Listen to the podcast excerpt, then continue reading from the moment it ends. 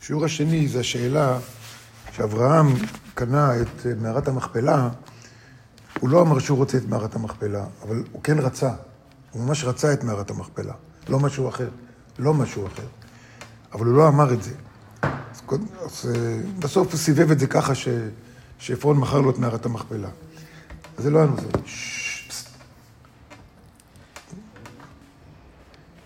אה, נכנס, אברהם נכנס, איך, איך, הוא, איך הוא מצא את המערה? אז כתוב בפרשת וירא, שבאו מלאכים, כתוב, ואל הבקר רץ אברהם. למה הוא רץ? כי הבן בקר, העגל, ברח ממנו. ברח והוא רדף, רדף רדף, רדף, רדף, רדף. העגל נכנס למערה, הוא נכנס אחריו לתוך המערה. זה מה שהוא כותב כאן. איך, מה היה הסיבה שנכנס למערה? עוד לפ... הרבה לפני שהוא, שהוא ביקש את המערה. הוא אומר כי היה רץ אחרי העגל. ונכנס למערה וראה מה שראה. ועוד, כל יום היה מתפלל, יוצא החוצה מתפלל, והיה מריח ריחות טובים שם באיזה מערה, באיזה מקום, אז הוא הלך בסביבה שמה, ושם הבורא התגלה אליו. עכשיו, אם תאמר, אם כן, למה לא ביקש לקנות אותה עד עתה? הוא ראה, הוא נכנס למערה וראה מה שראה. מה הוא ראה? מה הוא ראה? אה, במקום אחר זה כתוב. לא, כן, במקום אחר זה כתוב. פה זה כתוב שנכנס למערה והוא ראה את אדם וחווה שמה. ונפתח לו שם פתח של גן עדן, והבין כצורה איש של אדם עומדת אצלו. הוא ראה שם את אדם וחווה, אז ודאי שהוא רצה את המקום הזה, נכון? השאלה ששואל הזוהר, למה לא ביקש לקנות אותה? הוא חיכה עד ששרה מתה. למה לא ביקשת קודם?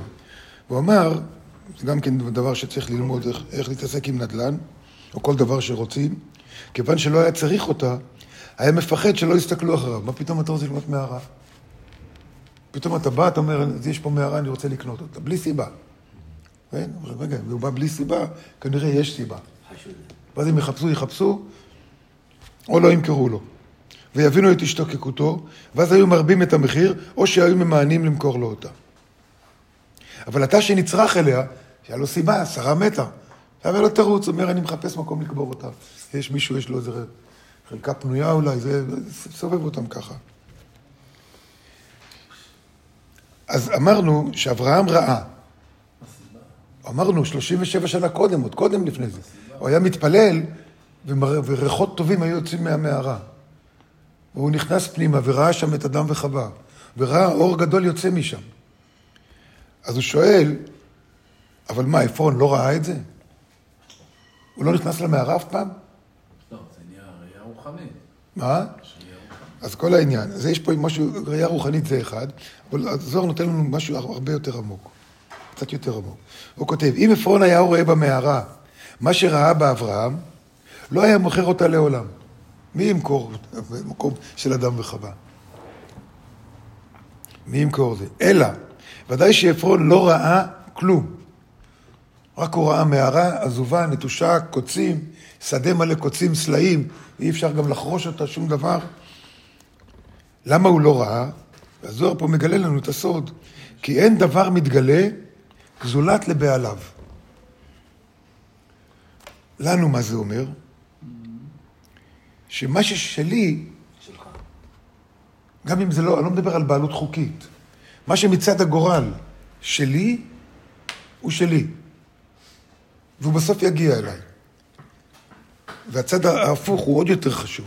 מה שלא שלי, מה שלא מקושר לגורל שלי, מה שלא מקושר לתיקון שלי. גם אם אני אקנה את זה בכסף ובכוח אני אקח, אני אקח את זה חוקית וזה והכל, טאבו, אני אפסיד את זה. זה לא יהיה שלי. כי לא מתגלה, כלומר, לא יהיה לי משם חר, לא יהיה לי משם טובת הנאה. אולי זה יישאר אצלי, אבל שום טובה לא תצא לי מזה. כמו עפרון, היה לו את המערה, לא יצא לו מזה שום טובה כי הוא לא ראה. אין דבר מתגלה זולת לבעליו. ומשום זה רק לאברהם נתגלה, ולא לעפרון. והזוהר ממשיך ואומר, לאברהם נתגלה, כי שלא הייתה. ולעפרון לא נתגלה, משום שלא היה לו חלק בה. במה לא היה לו חלק? במערה כן, אבל מה שהיה שם, באור, באור שהיה במערה. וזה לימוד שאנחנו צריכים ללמוד, אה, שרוצים לקנות משהו. ומוכר מתחיל ללחוץ, תקנה, תקנה, מישהו כבר פנה אליי, יש לי עוד שני קונים.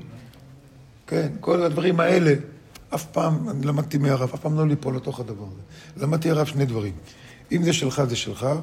והרב היה מספר את הסיפור הזה כשרב וקרן רצו לבנות את הבית שהיום עדיין שלנו בקווינס, בית גדול, מתאים, גם בשביל פעילות של המכון וגם לגור. דפקו על הדלת שם לראות אם הבית פנוי, לא היה אף אחד בבית, השאירו פתק. אנחנו מעוניינים לבנות את הבית. וזהו, לא חזרו אליהם. אז חיפשו, חיפשו, בנו, מצאו בית אחר, קנו. שנתיים אחרי זה, שנתיים אחרי זה, סוכן נדל"ן מגיע לרב בקרן, אתם מחפשים בית? רצו להגדיל, כי כבר היו הרבה חבר'ה, וזה היה צריך עוד מקום. כן, תראה לנו איפה, הראה להם איפה, זה הבית, איפה שהרב בקרן, השאירו את הפתק. הרב לימד אותו, אם זה שלי, הוא ישנו בעל הבית, איננו, רוצה למכור, לא רוצה, אם זה שלי, זה שלי.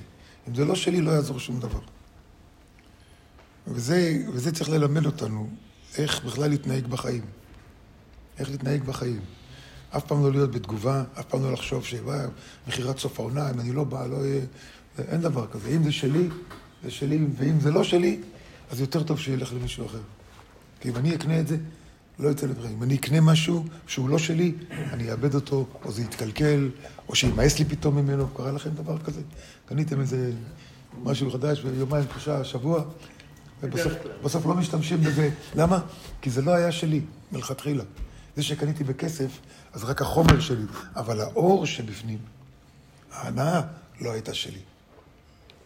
וזה, וזה החלק, ה, זה החלק החשוב. אני למדתי את זה באמת, מאז הפסקתי להתרשם מזה שאומרים לי, בוא, הזדמנות חד פעמית וזה וזה.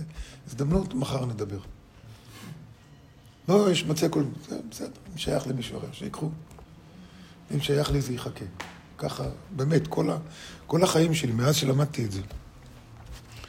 הבנתי שזה. בעזרת השם, ככה אנחנו נבין גם מבחינה רוחנית למה התורה שלנו, כי האור שבתורה, רק, רק נשמה של יהודי יכול, יכול להכיל כל כך הרבה אור. נשמות אחרות לא יכולות להכיל כל כך הרבה אור. לכן זה לא שלהם. אז זה לא שהוא נתן לנו, אנחנו עם בבחירה, זה לא שהוא בחר בנו. אלא לנו יש כלי שיכול להכיל את זה, ולכן זה שייך מבחינת שזה מתאים, שזה תואם. אז אם זה תואם, אז זה שייך לנו. האחרים, לא היה להם כלי להכין, להכיל את זה, אז לכן הם מצאו פגם, זה מצא פגם כזה בתורה, זה מצא פגם כזה בתורה, זה מצא פגם אחר בתורה, כל אחד לפי מה ש... כלי שאין לו, אז זה נראה לו שם או מיותר, או סתם לוחץ, או לא מתאים לי. זה, זה עומד מאחורי הסיפור שהקדוש ברוך הוא עבר מעם לעם, יצא להם תורה, וכל אחד סירב. לא היה להם כלי לעניין הזה. ברוך השם לנו יש כלי, וצריך לנצל את הכלי שלנו לטובת להציל את העולם. תהיו